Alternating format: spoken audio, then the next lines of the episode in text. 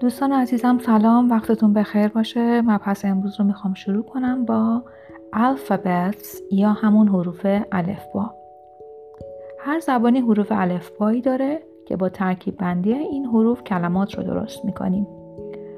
زبان انگلیسی شامل 26 حرف یا الفابت هستش که پنج تای اونها واول های ما هستند که معادل فارسی واول میشه حروف با صدا که شامل A, E, I, O و U هست.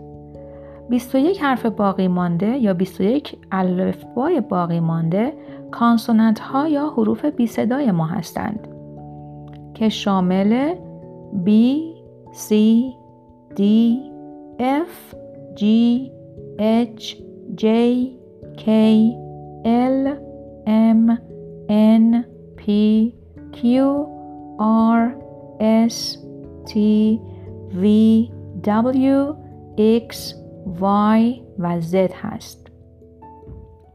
تقسیم بندی بعدی ما تو خود consonant ها هستش که باز consonant ها تقسیم به دو گروه عمده میشن.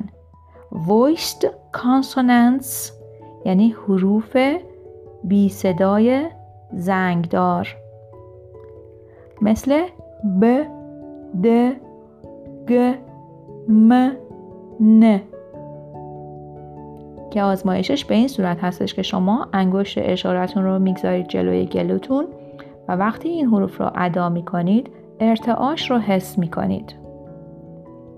گروه بعدی voiceless consonants ها هستند یعنی حروف بی صدای بدون زنگ.